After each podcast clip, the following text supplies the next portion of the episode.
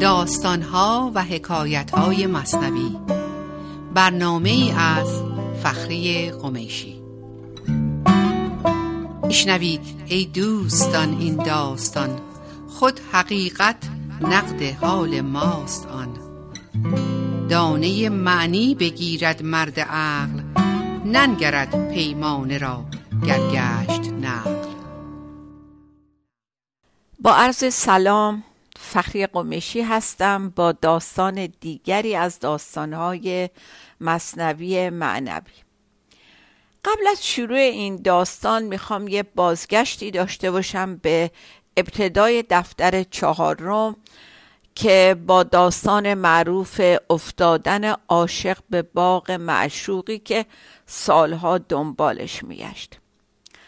و یادتون هست که در این داستان بسیار طولانی داستانهای متعدد دیگری رو در این رابطه با هم دیگه خوندیم. و در صدد اون هستیم که نقش خودمون رو در قالب عاشق و رفتارمون در برابر معشوق که همون خدا یا زندگی هست ببینیم. و اینکه ببینیم آیا ما هم همون اشتباهاتی رو که اون عاشق در مقابل معشوق می کرد ما هم به گونه مشغول اون خطاها و اشتباهات هستیم که صد البته جواب صادقانه بله است. در اواخر داستان وقتی عاشق باغ رو به ظاهر خالی می‌بینه و قصد دستیابی و کام گرفتن از معشوق رو می‌کنه. معشوق بهش نهیب می‌زنه که حد خودتو بدون و اجازه نمیده که او به وسال برسه. عاشق که پی به خطای خودش برده ولی حاضر به اعتراف نیست در جواب معشوق میگه گفت عاشق امتحان کردم مگیر. تا ببینم تو حریفی یا ستیر من همی دانستمت بی امتحان. لیک کی باشد خبر همچون ایان عاشق بی ادب گستاخ در مقابل این حرکت بازدارنده معشوق میگه به دل نگیر منظوری نداشتم می‌خواستم امتحانت کنم که ببینم حریف هستی یا پاک دامن. حریف دو معنی داره. یکی رقیب و دشمن که در شکل مسابقات دو نفره معمولا میشنوید و به کار میره و یا به معنی یار و مصاحب که در ادبیات از اون استفاده میشه. و به شکل دیگه این که میگه می‌خواستم امتحانت کنم. ببینم آیا تو به آسونی جواب مساعد به من میدی و این کاره هستی یا اون کاره هستی و زود خودتو تسلیم می‌کنی به من. و به طور کلی مثل من ناپاک و تردامنی و یا برعکس من عفیف و ستیر و پاک دامن هستی. و بعد در بیت بعدی میگه که البته قبل از اینکه عکس عمل تو رو ببینم مطمئن بودم که تو پاک دامنی. ولی شنیدن کی بود ماننده دیدن. این مثالو که خیلی خوب هممون بلدیم. باید خودم عملا تو رو امتحان می‌کردم که صد درصد به یقین برسم در پاک دامنی تو. اگر نه اگر معشوق نماد حق تعالی و عاشق ما به عنوان انسانی با من ذهنی زمینی باشیم ببینین به چه سراحت می‌خواد خدا رو امتحان کنه. ما چطور؟ آیا ما مرتب در حال امتحان کردن خدا و زندگی نیستیم؟ آفتابی نام تو مشهور و فاش. چه زیان اثر بکردم ابتلاش؟ جز برای اطلاع بیشتر ما داریم از دفتر چهارم از سطر 306 این داستان رو ادامه میدیم. ببخشین که در ابتدای داستان به شماره بیت آدرس ندادم. از دفتر چهارم از سطر 306 خب بهش میگه تو مثل آفتابی که هیچ شکی در بودنت نیست. ولی چه ضرری به تو می‌رسه اگه من بخوام تو رو امتحان کنم؟ یعنی امتحان پاکدامنی تو که به تو ضرری نمی‌زنه. تو منی من خیشتن را امتحان می‌کنم هر روز در سود و زیان. باز داره توجیه می‌کنه کار بد خودشو. تو ای معشوق در واقع خود من هستی. اگه ما میگیم از جنس خدا هستیم. پس اگر خدا یعنی تو رو امتحان می‌کنم در واقع دارم خودم رو امتحان می‌کنم. چجوری امتحان می‌کنم خودم رو؟ به سود و زیانهای خودم امتحان می‌کنم. امروز چقدر دارم؟ فردا چقدر زیاد شد؟ چقدر کم شد؟ اینا امتحانایی که ما خودمون می‌کنیم که فقط جنبه های زمینی و مادی داره. انبیا را امتحان کرده اداد تا شده ظاهر از ایشان معجزات.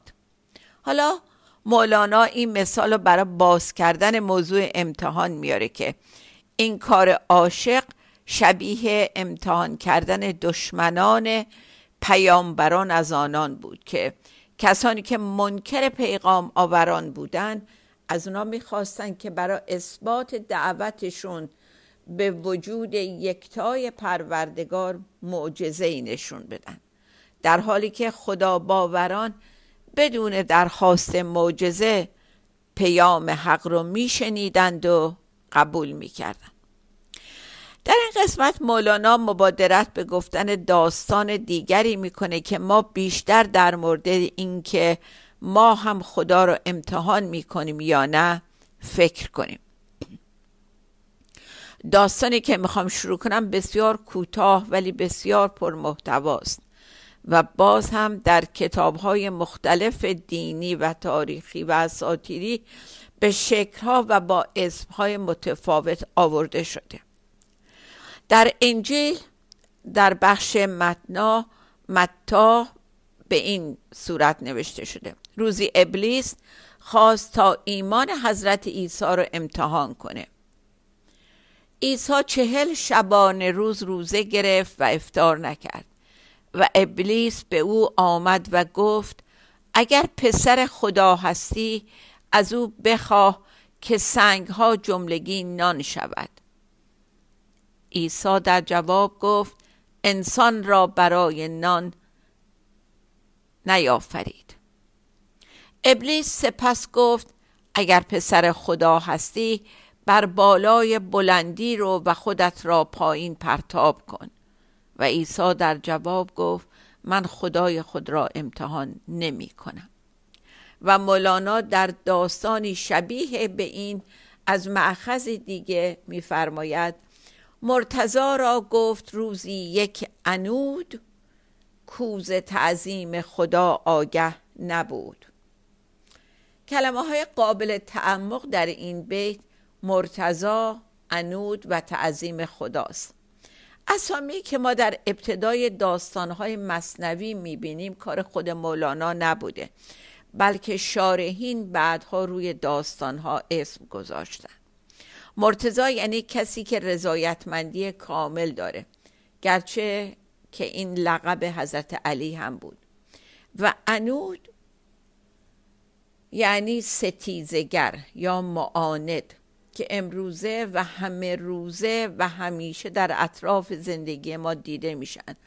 کسانی که برعکس انسانهای رضایتمند همیشه با اون چه که هست در ستیزه و دشمنی هستند و آرامش و تسلیم در فرهنگشون معنایی نداره. و آخرین عبارت که بسیار مهم هست تعظیم خداست. و برای روشن شدن مفهوم تعظیم خدا. سه بیت از دفتر اول سطر 3008 داریم. مولانا در اون قسمت میفرماید چیست تعظیم خدا افراشتن؟ خیشتن را خار و خاکی داشتن. چیست توحید خدا آموختن؟ خیشتن را پیش واحد سوختن. گر همی خواهی که بفروزی چو روز هستی همچون شب خود را بسوز. می‌بینی که هی در مصرع اول سوال رو می‌پرسه مولانا و در مصرع دوم جواب رو هم خودش میده. میگه تعظیم خدا رو بلند کردن افراشتن یعنی خودت رو خار و خاکی بدونی. و چیه توحید خدا آموختن میگه خودت رو پیش خدا و خالق بسوزون. یعنی منت رو پیش خدا بسوزونی که هیچ اثری ازش نمونه. و در بیت آخر سوم میگه و اگه می‌خوای مثل روز فروزنده و تابان باشی اون قسمت هستی زمینیت رو که مثل شب تیره و تاره بسوزون تا روزت روشن بشه. باز یعنی اون من ذهنیت رو از بین ببر تا روشنایی و روزتو نمایان بشه. خب اجازه بدین یه تنفسی بگیریم با هم و برگردیم برای بقیه این موضوع. با ما باشید.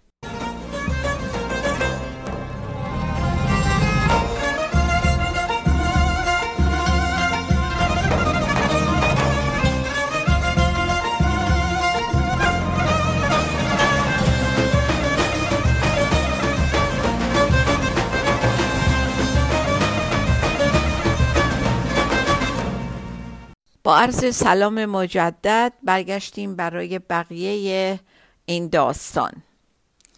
داستان امتحان کردن یک انود یک شخص رضایتمند رو و باورمند به قدرت و یکتایی خدا. مولانا میفرماید از زبان این انود حالا بر سر بامی یا قصری بس بلند. حفظ حق را واقفی ای هوشمند. داره می‌پرسه از مرتزا می‌پرسه که تو الان بالای یک قصر بلند و بسیار بلند هستی. آیا باور داری واقف هستی که خدا حافظ و نگهبان و نگهدار تو هست ای آدم هوشمند؟ این انود و ستیزگر داره از مرتزا می‌پرسه که تو در حال که بالای یک قصر بلند هستی آیا باور داری که خدا می‌تونه حافظ تو باشه؟ و ظاهر بیت می‌تونه یک ارتفاع فیزیکی رو ترسیم کنه. ولی اگر به عمق معانی ابیات مولانا نگه نگاهی بکنیم می‌رسیم به این که بلندی و بالای مقام انسان رو داره میرسونه که انسان وقتی در حد اون رضایتمندی کامل باشه در بالاترین جای درگاه خداوند هست. در یک مقام بسیار مرتفعی قرار داره. و حالا یک آدم انودی یک ستیزگری اومده و داره از این شخص می‌پرسه که اگه تو به حفظ خدا باور داری خودتو بنداز پایین تا ثابت بشه به من که حرف تو درسته و خدا می‌تونه ما رو حفظ کنه.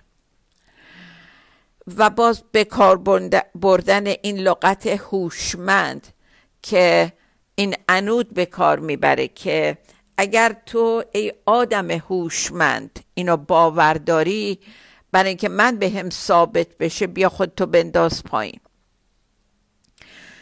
و این هوشمندی نشانه از اون جای والای انسان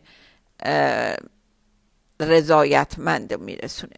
گفت آری. حالا جواب این مرتزا رو داریم. گفت آری. او حفیظ است و غنی. هستی ما را ز تفلی و منی. میگه البته که واقفم که او حافظ و غنی بی نیازه و هستی ما را از طفولیت و منیت حفظ می‌کنه. باز لغت هایی که الان اینجا خیلی معنی داره یکی همین غنی هست میگه پروردگار حفیظ و غنیه یعنی بی نیازه. هم حفاظت کننده هست و هم بی نیازه بی نیاز از چیه؟ بی نیاز از خرد کم ما. خدا به عقل ما احتیاجی نداره. خدا می‌دونه داره چی کار می‌کنه. پس احتیاجی به این عقل ناقص و کم و بی ارزش ما نداره. یک برای اداره این آفرینش و دوم که ما رو حفظ می‌کنه. هستی ما رو حفظ می‌کنه. از چی حفظ می‌کنه؟ از دو تا مشکل. یکی میگه از تفلی یکی میگه از منی. تفلی یعنی چی اینجا؟ تفل چی کار می‌کنه؟ تفلی یعنی انجام کارهای بچگانه. میشه معنی کرد که از زمان تفلی ولی خیلی این معنی قابل تعمق نیست اینجا. برای اینکه طول و عرضی اینجا ما نمی‌خوایم به کار ببریم. ولی از رفتار تفگونه ما رو حفظ می‌کنه. بچه نمی‌دونه که آتیش میسوزونه. بچه نمی‌دونه که از بلندی بیفته میمیره. و در حالی که این مرد داره یه همچین سوال طفل گونه ای رو داره از این می‌کنه. ولی میگه اون عقل خدا ما را حفظ می‌کنه همیشه. یکی از این رفتارهای بچگانه و بعد در یک مقطع دیگه از عمرمون که حالا عقلمون انقدر می‌رسه که اگه از بلندی بیفتیم جاذبه و سقل کار خودشو می‌کنه می‌رسیم به اونجایی که گرفتار یک درد دیگه میشیم و اون پندار کمال و منیتمونه که اونه که این دفعه پدر ما رو در میاره. ولی خدا ما رو حفظ می‌کنه از این. مادام این کار رو می‌کنه و حفظمون می‌کنه که ما در خط خدا باشیم و اون من ذهنیمون اون پندار کمالمون بالا نیاد و نگه که من همه چی رو خودم می‌دونم. گفت خود را اندر افکن هین زبام اعتمادی کن به حفظ حق تمام. تا یقین گردد مرا ایقان تو و اعتقاد خوب با برهان تو. انود با طرح این خواستن از کسی که تماما رضایت مند هست و اعتماد بر حق داره در واقع منکر قانون زندگی میشه و اعتماد به قانون طبیعت رو خلاف توکل به حافظ بودن حق تعالی می‌دونه. قانون طبیعت کار خودشو می‌کنه. قانون جاذبه و سقل صد درصد در امر پروردگاره. وقتی که قانون جاذبه کارش اینه که به پایین بکشه هیچ وقت از این قانون خدا سرپیچی نمی‌کنه. و کار خودش رو تماما انجام میده. و اگر اینکه ما بخوایم مثل انود این قانون رو زیر سوال ببریم ماییم که بازنده هستیم.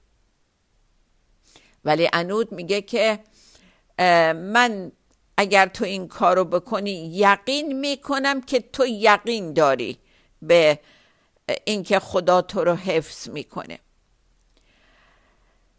ببینین این واقعا این تیکه خیلی خیلی قابل تفکره که ما چجوری میایم قوانین اصلی رو که خدا طراحی کرده نادیده می‌خوایم بگیریم و با من ذهنیمون با اون عقل کممون چه سوالاتی رو مطرح می‌کنیم که اگه خدا حافظه پس من خودم از اون بالا میندازم خدا منو نکشه منو نگه داره.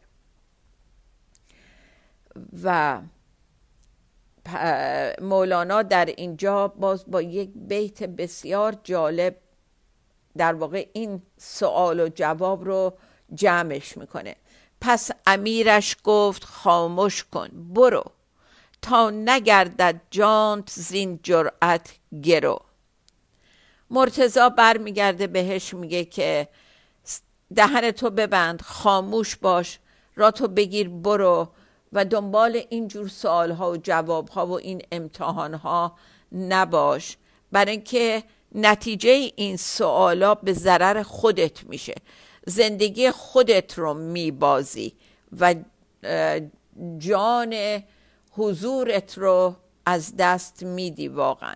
این معنیش حالا این نیستش که من الان اگه نری گردن تو با شمشیر می‌زنم که چرا این سوالو کردی و از من اینو خواستی. این نیستش. میگه راه تو بگیر و برو به خاطر خودت چون اینجور سوال کردن ها با ذهنت عاقبت نداره برای خودت و اونی که از وسط میره اون اون جان خداییته که خدشه دار میشه و از بین میره با طرح اینجور سوال ها و باز به دنبال این ابیات بسیار قشنگی رو مولانا میاره که من اینجا باز دو بیتش رو براتون میارم.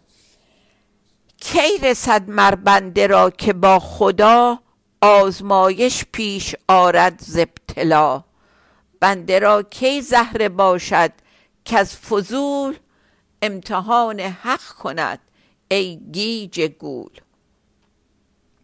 میفرماید که چطوره که بنده به خودش اجازه میده که خدا رو امتحان کنه؟ وقتی این کار رو می‌کنه هیچ دلیلی جز مریض بودن ذهنش نیست. و کجا بنده زهره و دل و جرأت امتحان کردن خدا رو داره. جز اینکه این کار جز نشان فضولی و گیجی و حماقت اون نیست و یا به نوعی نشان گستاخی بنده رو نمیرسونه. چه بسیار کسان که عبادت و, بندگی خودشون رو هم شرطی می‌کنن. من این عبادت رو می‌کنم به شرط اون که تو هم خواسته مرا اجابت کنی. و اگر نکردی و من به مراد نرسیدم این نشان از ناتوانی تو داره. فکر نمی‌کنه که نه این نشان از گولی و گیجی و بیخردی من داره که دلیل نرسیدن و به دست نیاوردن اون خواسته رو در این نمی بینم که این صلاح منه که خدا برا من خواسته. خدا نفع من رو می‌دونه که من نباید به این خواسته دسترسی پیدا کنم. و دائم و دائم دانسته و نادانسته داریم خدا رو امتحان می‌کنیم که اگه خدایی هست و تواناست پس چرا اینطور و چرا اونطور؟ این روزا خیلی میشنویم این سوالو. مگه خدا چشمشو بسته؟ مگه خدا نیست اون بالا؟ مگه خدا ظلم و نمی‌بینه؟ چرا؟ هم هست هم همه چی در کنترلش و در اختیار خودشه. ما دلیلش رو نمی‌دونیم. ما انقدر بزرگ نشدیم تا بتونیم به دلیل کارهای خدا پی ببریم. بنابراین بیایم از حالا شروع کنیم ببینیم کدوم یک از افکارمون و عملکردهامون به نوعی امتحان کردن خداست که مطمئنا اگه قلم و کاغذی دستمون بگیریم و یادداشت کنیم سوالاتمون رو که در امتحان خدا هست مصنبی هفتاد من کاغذ شود. خب تا داستان دیگه شاد و بی بمانیم. خدا نگهدار.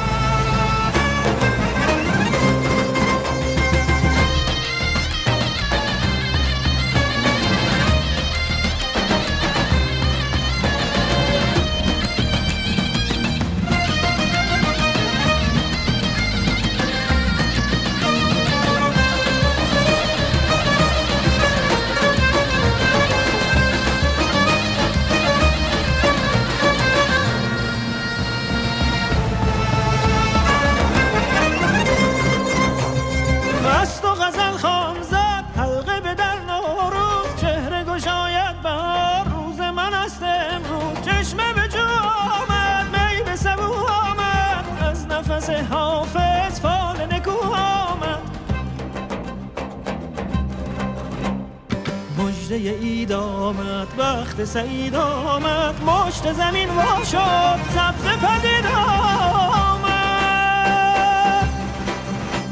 سبزه یار آمد عطر مسیحایی یکی سوی نگار آمد. غفل غزل وا شد هل هل در هل هل آواز پرستوی بهار آمد. کل برین آمد شکوفایی رویای زمین آمد. کار دل اشاق سکه شد آسیب محبت به سر سفره سینه آمد.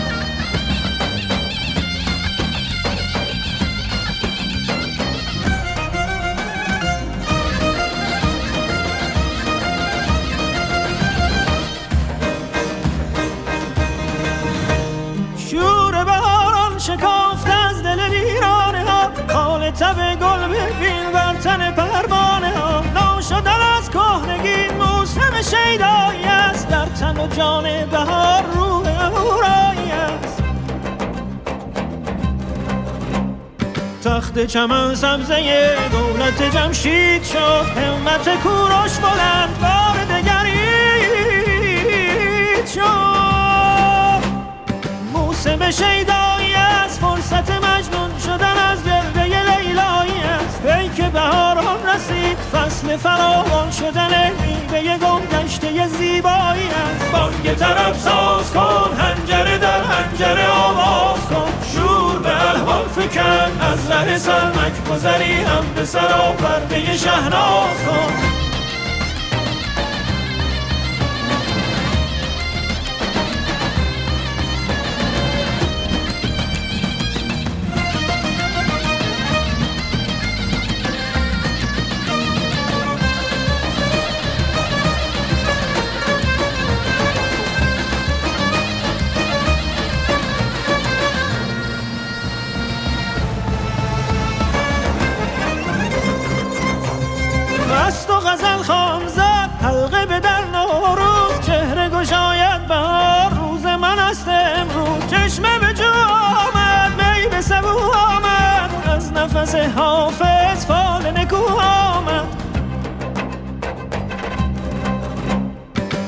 چمن سبزه دولت جمشید شد سال کهن سال رفت بار دگرید شد. سبزه یار آمد عطر مسیحایی یکی سوی نگار آمد. غفل غزل وا شد هل هل در هل هل آواز پرستوی بهار آمد. بانگ طرب ساز کن هنجره در هنجره آواز. فکن از ره سرمک گذری هم به سرا پرده شهناز کن. خلد برین آمد فصل شکوفایی رویای زمین آمد. کار دل اشاق سکه شد آسیب محبت به سر سفره سینه آمد.